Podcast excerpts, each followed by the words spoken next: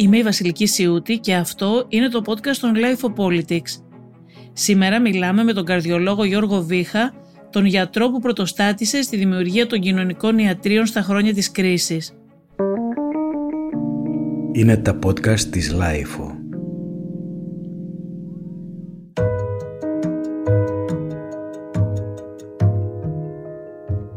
Ο κύριος Βίχας το 2011 ίδρυσε το Κοινωνικό Ιατρείο του Ελληνικού, μια δομή αλληλεγγύης που δημιουργήθηκε για να προσφέρει ιατροφαρμακευτική βοήθεια σε ανασφάλιστους και άπορους, εμπνέοντας αντίστοιχες πρωτοβουλίες και σε άλλους δήμους της χώρας. Σήμερα ο γιατρός Γιώργος Βίχας μας μιλάει για το νομοσχέδιο της κυβέρνησης για την υγεία που ψηφίστηκε πρόσφατα από την κυβερνητική πλειοψηφία, αλλά οι αντιρρήσεις γι' αυτό παραμένουν και όχι μόνο από την αντιπολίτευση και τις συνδικαλιστικές ε, οργανώσεις των γιατρών. Πρόκειται για ένα νομοσχέδιο με αρκετά μικρή αποδοχή που μάλλον απογοήτευσε ακόμα και πολλούς φίλους της κυβέρνησης, κάποιοι από τους οποίους τοποθετήθηκαν κριτικά και δημοσίως.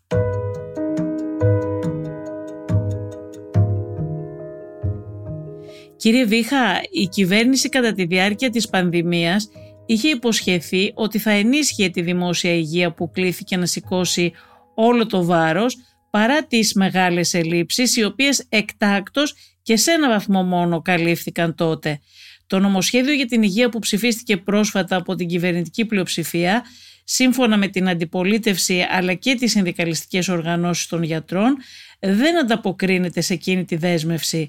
Θα μας πείτε τους βασικούς λόγους για τους οποίους διαφωνείτε εσείς; Πραγματικά όλοι οι γιατροί, είτε από πλευράς ε, κομματικών ε, παρατάξεων, είτε από την πλευρά εργασιακών σχέσεων, δηλαδή ιδιώτες δημοσίου, ε, δημοσίων νοσοκομείων, Όλοι οι γιατροί είναι αντίθετοι, ο καθένας βέβαια για τους δικούς του λόγους. Αλλά αυτό που εμένα με κάνει να είμαι αντίθετος και να το έχω δηλώσει σε αυτό το νομοσχέδιο είναι γιατί ουσιαστικά με την άρση της αποκλειστικής απασχόλησης των γιατρών από τη μία και με την είσοδο των ιδιωτών από την άλλη γίνεται η αρχή της ιδιωτικοποίησης στη δημόσια υγεία. Ουσιαστικά είναι τρία τα σημεία εκείνα που έχουν σημασία να σταθεί κανείς. Το πρώτο σημείο είναι ότι για τους γιατρούς ε, που ε, πλήρους και αποκλειστικούς αποκλειστικής απασχόλησης των ε, δημοσίων νοσοκομείων ε, επιτρέπεται να έχουν και ιδιωτικό έργο. Έρεται δηλαδή η αποκλειστικότητα που είχαν μέχρι τώρα. Βέβαια στο νομοσχέδιο γράφει ότι αυτό έρεται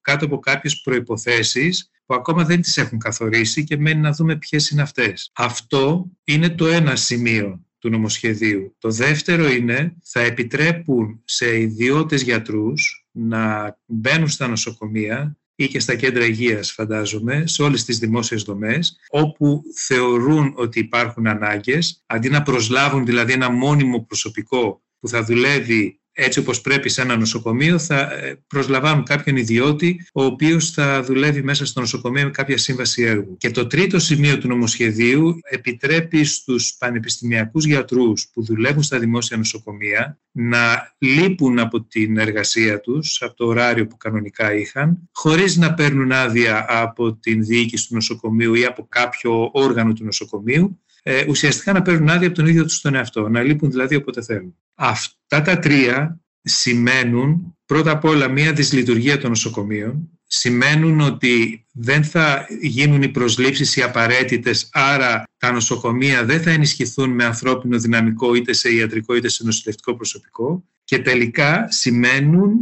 αυτά τα τρία σημεία που προανέφερα ότι ένας ασθενής, για να μιλήσουμε πρακτικά, που, που είχε μέχρι τώρα ένα ραντεβού, μια αναμονή για ένα χειρουργείο δύο μήνες ή τρεις μήνες, γιατί και τώρα υπάρχουν δυστυχώς αναμονές λόγω των ελλείψεων, θα του δίνεται μια εναλλακτική λύση, αντί να περιμένει τρεις, τέσσερις, πέντε μήνες στο δημόσιο νοσοκομείο για το χειρουργείο, να πάει στο ιδιωτικό νοσοκομείο, είτε από τον ιδιώτη γιατρό που θα δουλεύει μέσα εκεί, είτε από κάποιον γιατρό του δημοσίου που θα μπορεί να χειρουργήσει σε ένα ιδιωτικό νοσοκομείο και να η εναλλακτική λύση αυτή να είναι σε ένα πολύ, πολύ μικρότερο χρονικό διάστημα, ίσως και κάποιων ημερών. Αυτό βέβαια για τον ασθενή θα σημαίνει μια δαπάνη αρκετά μεγάλη. Εγώ θα ήθελα να σας ρωτήσω κύριε Βίχα για τους φτωχότερους ανθρώπους τι σημαίνει αυτό; Οι φτωχότεροι άνθρωποι που δεν θα μπορούν να πληρώσουν αυτή τη δαπάνη για την εναλλακτική λύση που θα τους δίνουν, αναγκαστικά θα περιμένουν την μεγάλη αναμονή που θα υπάρχει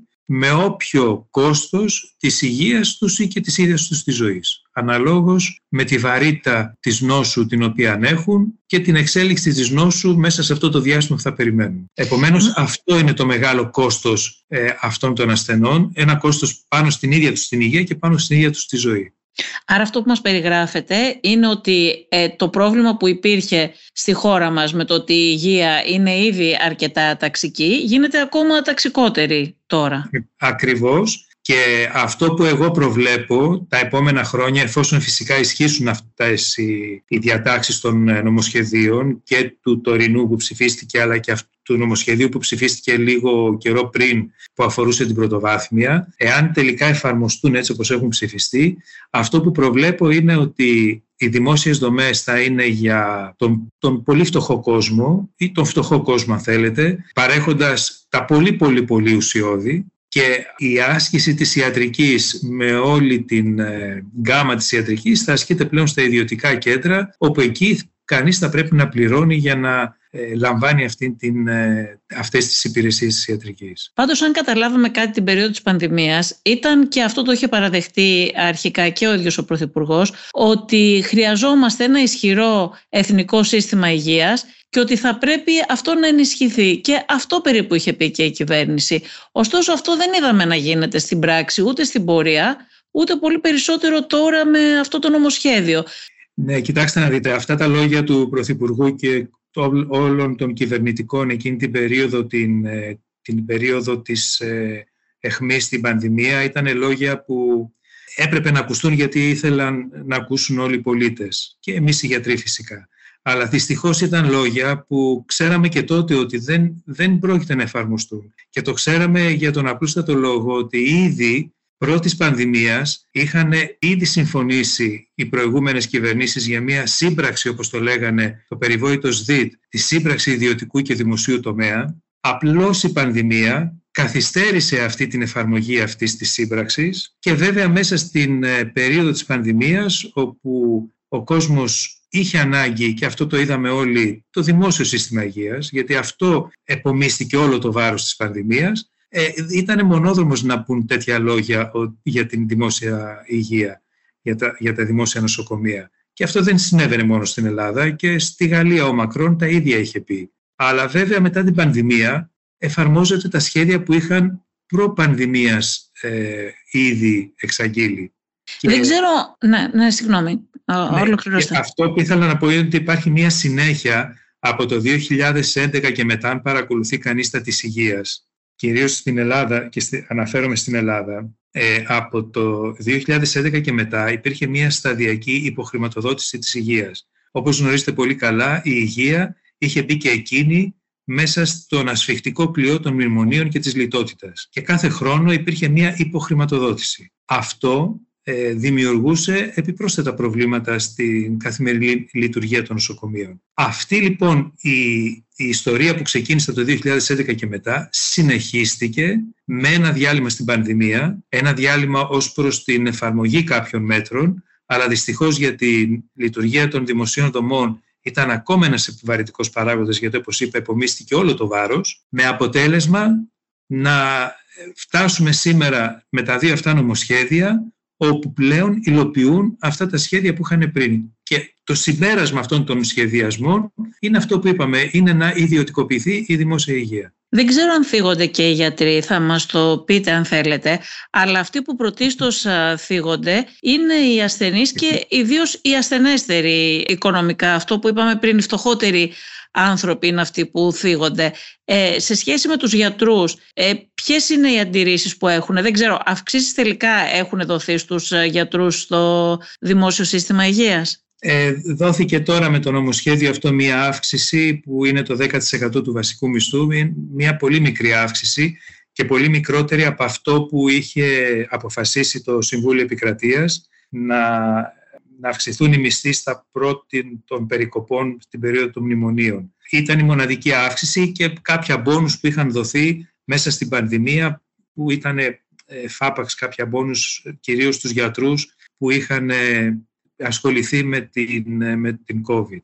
Τώρα, σε σχέση με τους ασθενείς, ναι, είναι οι άνθρωποι οι οποίοι ε, θα βιώσουν αρνητικά την εφαρμογή αυτού του νομοσχεδίου, για το λόγο που είπαμε. Σε σχέση με τους γιατρούς, αυτοί που θίγονται είναι σίγουρα οι ιδιώτες γιατροί με τα ιατρία τους, γιατί θεωρούν ότι αν βγουν και οι, γιατροί του ΕΣΥ στον ιδιωτικό τομέα, καταλαβαίνετε ότι αυτό θα είναι ένας ανταγωνισμός για εκείνους. Βέβαια, για τους γιατρούς του δημοσίου τομέα, θεωρώ ότι αυτοί που πραγματικά ωφελούνται και ίσως αυτούς φωτογραφίζει και το νομοσχέδιο είναι οι πανεπιστημιακοί και οι μεγάλο πανεπιστημιακοί γιατροί οι οποίοι ε, όπως είπα προηγουμένως δεν θα έχουν να δίνουν αναφορά σε κανέναν αν θα πηγαίνουν ή όχι στο νοσοκομείο με αποτέλεσμα όλοι τους την ενέργεια να τη δίνουν στα δικά τους πράγματα εκτός νοσοκομείου. Ε, ως προς τους γιατρούς του ΕΣΥ που έρεται η αποκλειστικότητα και θα μπορούσε κανείς να πει ε, σαν πρώτη ανάγνωση ότι αυτό ενδεχομένως να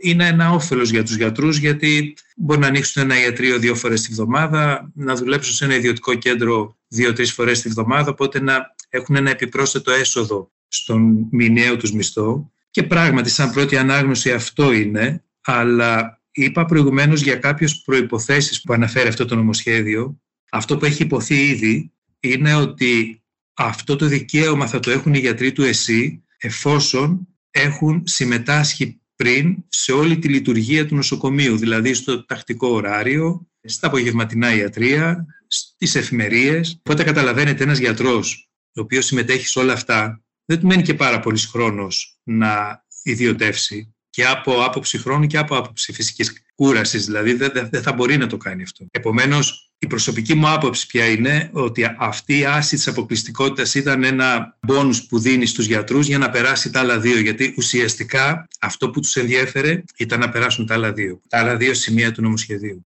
Κύριε Βίχα, προτάσεις από την πλευρά τη δική σας, από την πλευρά των γιατρών υπάρχουν, έχουν γίνει προτάσεις ε, στην κυβέρνηση σε σχέση με το τι μπορεί να γίνει για την ενίσχυση του δημόσιου συστήματος υγείας; Βεβαίως, έχουν γίνει και γίνονται συνεχώς προτάσεις τα τελευταία χρόνια. Οι προτάσεις ουσιαστικά είναι δύο. Η στελέχωση με όσες ελλείψεις υπάρχουν σε ανθρώπινο δυναμικό, είτε αφορά τους γιατρούς, είτε το νοσηλευτικό προσωπικό, είτε στα νοσοκομεία, είτε στα κέντρα υγείας και η μεγαλύτερη χρηματοδότηση των δημοσίων δομών, ούτως ώστε πέρα από το ανθρώπινο δυναμικό να υπάρχει και σε επίπεδο εξοπλισμού ο κατάλληλος εξοπλισμός για να προσφέρουν τις κατάλληλες υπηρεσίες στους ασθενείς.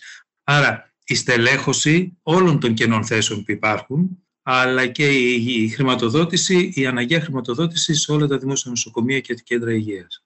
Αυτές είναι ουσιαστικά οι προτάσεις των γιατρών σε ό,τι αφορά τα νοσοκομεία. Και για αυτό που αφορά τους γιατρούς, είναι αυτό που είπαμε προηγουμένως, ο μισθός σε σχέση με αυτό που έχει ήδη αποφασίσει το Συμβούλιο της Επικρατείας και βέβαια η ένταξη των ε, γιατρών στα βαρέα και αρθιγινά επαγγέλματα. Θέλετε να μας πείτε ποιοι είναι οι μισθοί των γιατρών ε, στο δημόσιο; Σας πω εγώ το βαθμό του διευθυντή που, που είμαι εγώ στο δημόσιο. Ο καθαρός μισθός, ας το πούμε έτσι, ο μηνιαίος είναι 2.000 ευρώ και ο, πρωτο, ο πρωτοεισερχόμενος, ο νέος γιατρός. Ο πρωτοεισερχόμενος είναι 1200 περίπου, εκεί, ένα περίπου τώρα, δεν είναι ακριβώς, αλλά κάπου εκεί είναι ο μισθός του.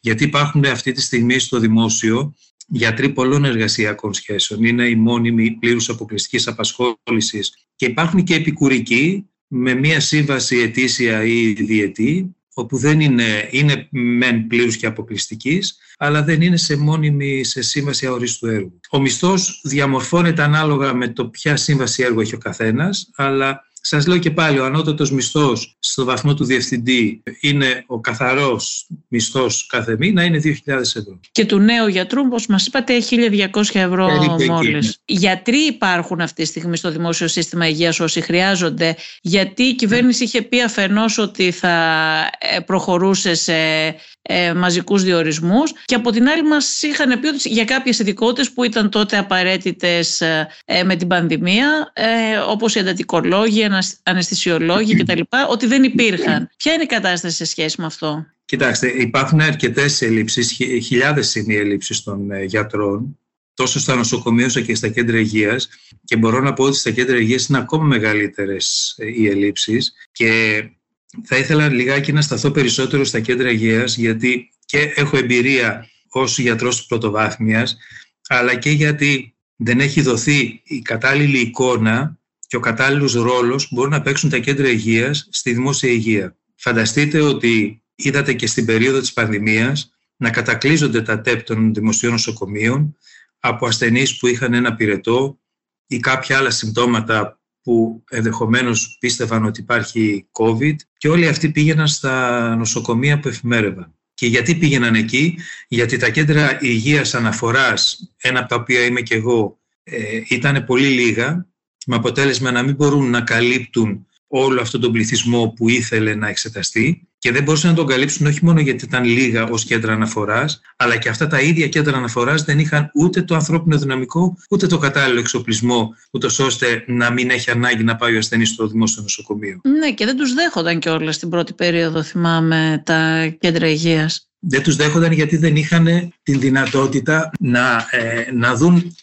επειδή ακριβώς δεν είχαν το ανθρώπινο δυναμικό που έπρεπε να έχουν, αλλά δεν είχαν και τον εξοπλισμό. Σας πω εγώ ένα παράδειγμα. Στο κέντρο υγείας Καλυδίων, όπου είναι ένα κέντρο υγείας αναφοράς COVID από την πρώτη στιγμή της πανδημίας, δεχόμασταν κόσμο και μάλιστα έχουμε περίπου στα 7.000 περιστατικά που έχουμε δει. Πάρα πολλούς ασθενείς τους στέλναμε στο νοσοκομείο γιατί δύο σημαντικές εξετάσεις αίματος που έπρεπε να γίνουν σε αυτούς τους ασθενείς ή σε κάποιους ασθενείς που είχαν συγκεκριμένη συμπτωματολογία δεν μπορούσαμε να τις κάνουμε εδώ. Το όνομα των εξετάσεων είναι η τροπονίνη και το D-dimers. Είναι δύο εξετάσεις σε επίγουσα βάση και το οξύμορο ήταν ότι έχει χαρακτηριστεί ένα κέντρο υγείας ως κέντρο αναφοράς COVID και δύο εξετάσεις, δύο όπλα που μπορεί να έχει ο γιατρός τόσο ώστε να βάλει μία διάγνωση ή να αποκλείσει μία άλλη, δεν τα είχε. Επομένως, το ρόλο μας δεν μπορούσαμε να τον επιτελέσουμε στο έπακρο και να πούμε ότι εμείς εδώ περιστατικά που δεν είναι για νοσοκομείο δεν θα τα στείλουμε. Δυστυχώς τα στέλναμε περιστατικά που δεν ήταν για νοσοκομείο αλλά έπρεπε να αποδειχτεί ότι δεν είναι για νοσοκομείο. Οι διορισμοί κύριε Βίχα που είπε η κυβέρνηση ότι θα, θα έκανε έγιναν;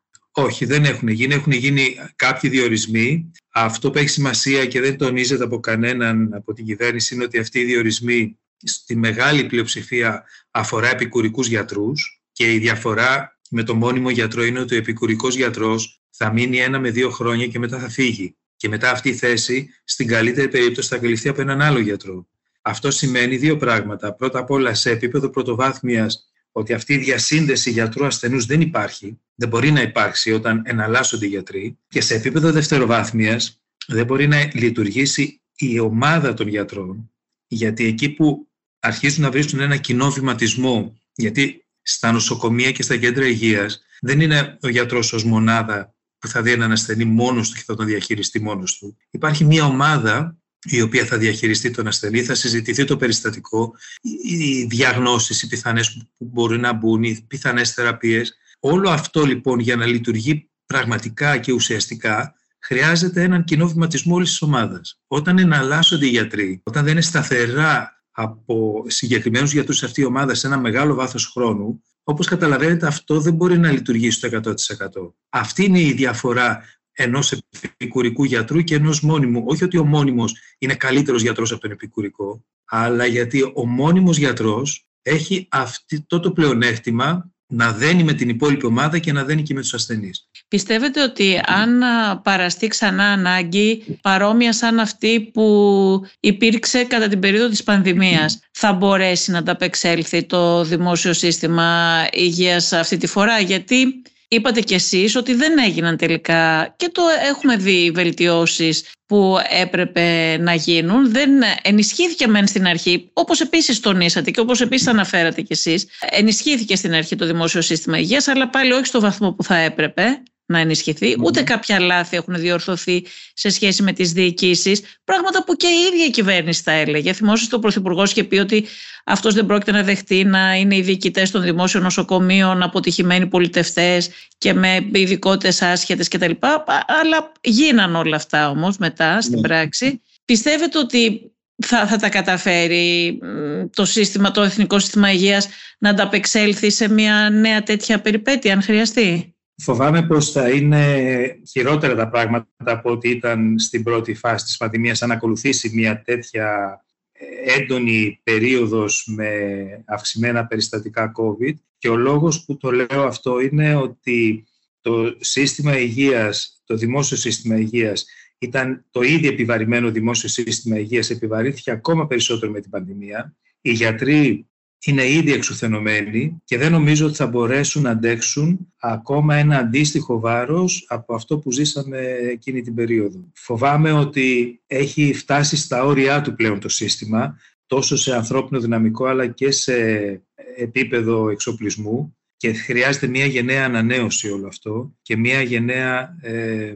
ενίσχυση. Αν δεν υπάρξει αυτό, τότε φοβάμαι ότι όχι μόνο σε περίοδο πανδημίας που είναι ακόμα πιο επιτακτικές οι ανάγκες, αλλά και στην κανονική λειτουργία του στα νοσοκομεία ε, θα δυνατούν να παρέχουν τις υπηρεσίες που πρέπει και που παρήχαν μέχρι κάποια περίοδο. Μα και, και τώρα δεν τα κατάφεραν όλα τα νοσοκομεία, κύριε Βίχο. Όπως είδαμε, είδαμε νοσοκομεία στην περιφέρεια, τα οποία δεν τα πήγανε καθόλου καλά στην αντιμετώπιση της ε, ε πανδημίας. Ακριβώς. Και αυτό, είπα, αυτό εννοούσα προηγουμένως όταν είπα ότι ήταν ήδη τραυματισμένο και παρόλα αυτά όλο το βάρος έπεσε εκεί. Αλλά φανταστείτε τώρα με την ήδη μεγάλη κούραση που υπάρχει, αν τότε είχαμε μια αποτυχία σε έναν βαθμό α, αυτή η αποτυχία τώρα θα είναι ακόμα μεγαλύτερη. Και φυσικά δεν θα φταίνει οι γιατροί, δεν θα φταίει το προσωπικό των νοσοκομείων, αλλά θα φταίει το ότι είναι λίγοι και ότι θα είναι δυσανάλογο το βάρος που θα κληθούν να, να, να σηκώσουν. Και τώρα δεν μιλάμε πια για την πανδημία στον δημόσιο διάλογο, αλλά η χώρα μας συνεχίζει να μην έχει πολύ καλή εικόνα στον τομέα αυτό. Δηλαδή υπάρχουν πολλοί θάνατοι, υπάρχουν θάνατοι καθημερινά, ε, που δεν δικαιολογούν μια, μια ικανοποίηση στο θέμα της αντιμετώπισης της ε, πανδημίας, έτσι δεν είναι; Ακριβώς έτσι είναι και υπάρχει και ένα άλλο σημείο που αφορά την πανδημία για το οποίο κάποια στιγμή έγινε μία συζήτηση, είχε ξεκινήσει μία συζήτηση ακόμα και σε επίπεδο ηγεσίας του Υπουργείου Υγείας αλλά μετά σιώπησε αυτό και σιώπησε παραδόξως γιατί δεν έχει λυθεί το πρόβλημα και αναφέρομαι στην long covid ε, κατάσταση πολλών ασθενών. Και μπορώ να σας πω από πρώτο χέρι γιατί εδώ κάνουμε ιατρείο long covid και βλέπουμε ποια είναι η πραγματική κατάσταση πολλών ασθενών που έχουν μεγάλη ταλαιπωρία 2, 3, 5 και 7 και 8 μήνες μετά την αρχική λίμωξη, ασθενείς με μια μεγάλη ποικιλία συμπτωμάτων, ήπιων συμπτωμάτων ή σοβαρών ή σοβαρότερων συμπτωμάτων. Και ενώ θα έπρεπε ήδη να έχουν δημιουργηθεί πολλά long covid ιατρία είτε στα νοσοκομεία είτε στα κέντρα υγείας, αυτά είναι ελάχιστα, μετρημένα στα δάχτυλα του ενός χεριού και φυσικά αδυνατούν να αντιμετωπίσουν τον όγκο των ασθενών που είναι πραγματικά πολύ μεγάλος. Και εδώ αξίζει να ασχοληθεί κανείς πολύ σοβαρά με αυτούς τους ασθενείς για πολλούς λόγους και ιατρικούς λόγους και κοινωνικούς. Αυτοί οι άνθρωποι αντιμετωπίζονται ως κατά φαντασία ασθενείς, ως ε, ασθενείς με ε, κρίσεις πανικού, ενώ ουσιαστικά είναι ασθενείς που έχουν συμπτώματα από την μετα-COVID περίοδο. Ε, ακόμα και αυτό το κομμάτι που είναι πάρα πάρα πολύ σημαντικό δεν έχει ε, αγγίξει κανείς από την ηγεσία του Υπουργείου Υγείας και κανείς δεν έχει ενδιαφερθεί να κάνει προσλήψεις έστω και μόνο γι' αυτό. Γιατί το long covid ιατρείο δεν είναι ιατρείο ενός ανθρώπου. Είναι ένα ιατρείο που πρέπει να έχει συνεργασία πολλών ειδικοτήτων γιατί δυστυχώς τα συμπτώματα αφορούν πάρα πολλά συστήματα του ανθρώπου και πρέπει να έχουν συνεργασία κάποιες ειδικότητες. Θεωρείτε ικανοποιητική τη συζήτηση που γίνεται για ένα τόσο σπουδαίο ζήτημα όπως η υγεία στο δημόσιο διάλογο; Όχι, θεωρώ ότι είναι πολύ επιφανειακή και επιδερμική όλη η συζήτηση. Ε, είναι μια συζήτηση, όπως δυστυχώς και πολλές άλλες, που εξαντλείται σε ένα επίπεδο συνθημάτων, χωρίς να μπαίνουν επί της ουσίας σε αυτό που πραγματικά είναι το νομοσχέδιο. Εγώ αυτό που θα περίμενα από την αντιπολίτευση, και όχι από το ένα κόμμα μόνο, από όλη την αντιπολίτευση ενδεχομένως, είναι να έχουν ενεργοποιήσει ήδη ε, τους μηχανισμούς τους, ούτως ώστε να ενημερώνεται ο κόσμος σε κάθε γειτονιά το τι σημαίνει αυτό το νομοσχέδιο, γιατί κατά τη γνώμη είναι ο μόνος τρόπος αντίδρασης αυτός σε αυτό το νομοσχέδιο και σε ό,τι επιχειρείται στο να ιδιωτικοποιήσει την υγεία. Η μόνη αντίδραση που έχουμε αυτή τη στιγμή είναι και καθήκον μας αν θέλετε να ενημερώσουμε όλους τους πολίτες το τι συμβαίνει και από εκεί και μετά ο κάθε πολίτης να αναλάβει τις ευθύνες του για το πώς θέλει να αντιδράσει. Προτάσεις ουσιαστικές και ολοκληρωμένες βλέπετε από την αντιπολίτευση; Ε, κοιτάξτε, ε, βλέπω κάποιες προτάσεις, αλλά το, αυτό που με μένα με θλίβει είναι όταν ακούω ας πούμε, από την αξιωματική αντιπολίτευση να αναφέρεται στα βαρέα και στα αρχηγεινά παράδειγμα, που είναι μια πρότασή της να ενταχθούν οι γιατροί στα βαρέα και στα αρχηγεινά. Το ερώτημά μου είναι γιατί επί τέσσερα χρόνια δεν εντάχθηκαν όταν ήταν η κυβέρνηση.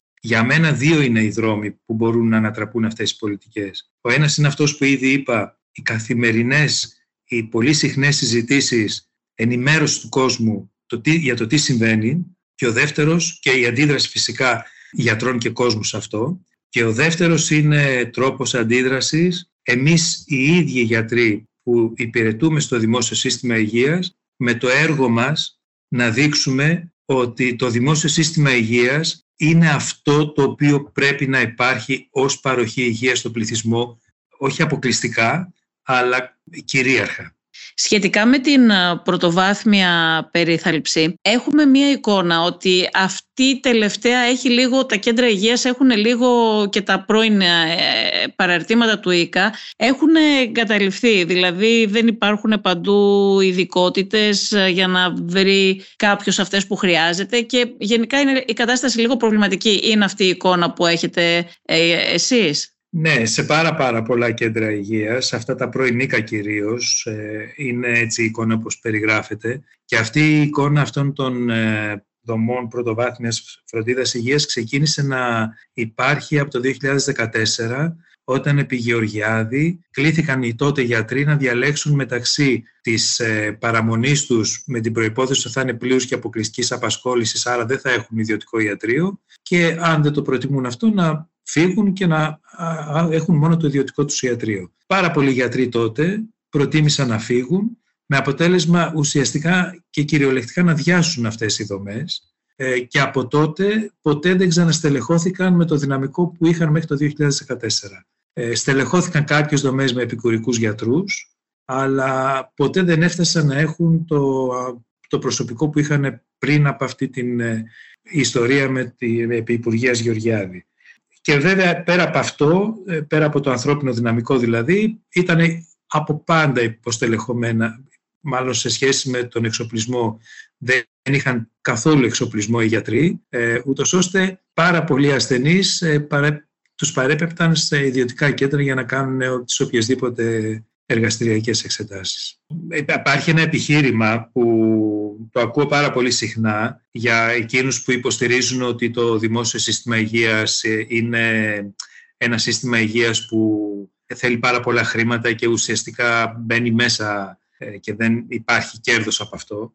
Υπάρχουν πολλά επιχείρηματα που θα μπορεί κανείς να αντιπαραθέσει σε αυτό και να το καταρρύψει βέβαια αυτό το επιχείρημα. Θα σας πω ένα παράδειγμα που αφορά και εμένα προσωπικά. Εγώ ως καρδιολόγος στο Κέντρο Υγείας Καλυβίων μπορώ και έχω τη δυνατότητα να κάνω τρίπλεξ, ε, που είναι μέσα στο πλαίσιο της ειδικότητάς μου. Σε όλη την ευρύτερη περιοχή, από τη Ραφίνα μέχρι και το Λαύριο, σε όλα τα κέντρα υγείας δεν υπάρχει πουθενά αυτή η δυνατότητα. Καταλαβαίνετε λοιπόν ότι όλος αυτός ο πληθυσμός, αν θέλει να κάνει δωρεάν αυτή την εξέταση ή έναν πλήρη καρδιολογικό έλεγχο, αν θέλετε, θα πρέπει να έρθει εδώ και εδώ είμαι ο μοναδικός καρδιολόγος. Δεν υπάρχει άλλος. Αυτό από μόνο του δείχνει πόσες ελλείψεις υπάρχουν στα κέντρα υγείας, όχι μόνο σε γιατρούς και νοσηλευτές, αλλά και σε εξοπλισμό. Και θα σας πω ναι. ε, πάνω σε αυτό το εξής. Εγώ κάνω, έχω υπολογίσει περίπου 1.500 με 2.000 τρίπλεξ το χρόνο. Για τη συγκεκριμένη εξέταση, αν ένας ασθενής πάει σε ένα ιδιωτικό διαγνωστικό κέντρο να την κάνει, το ΕΟΠΗ θα πληρώσει 50 ευρώ περίπου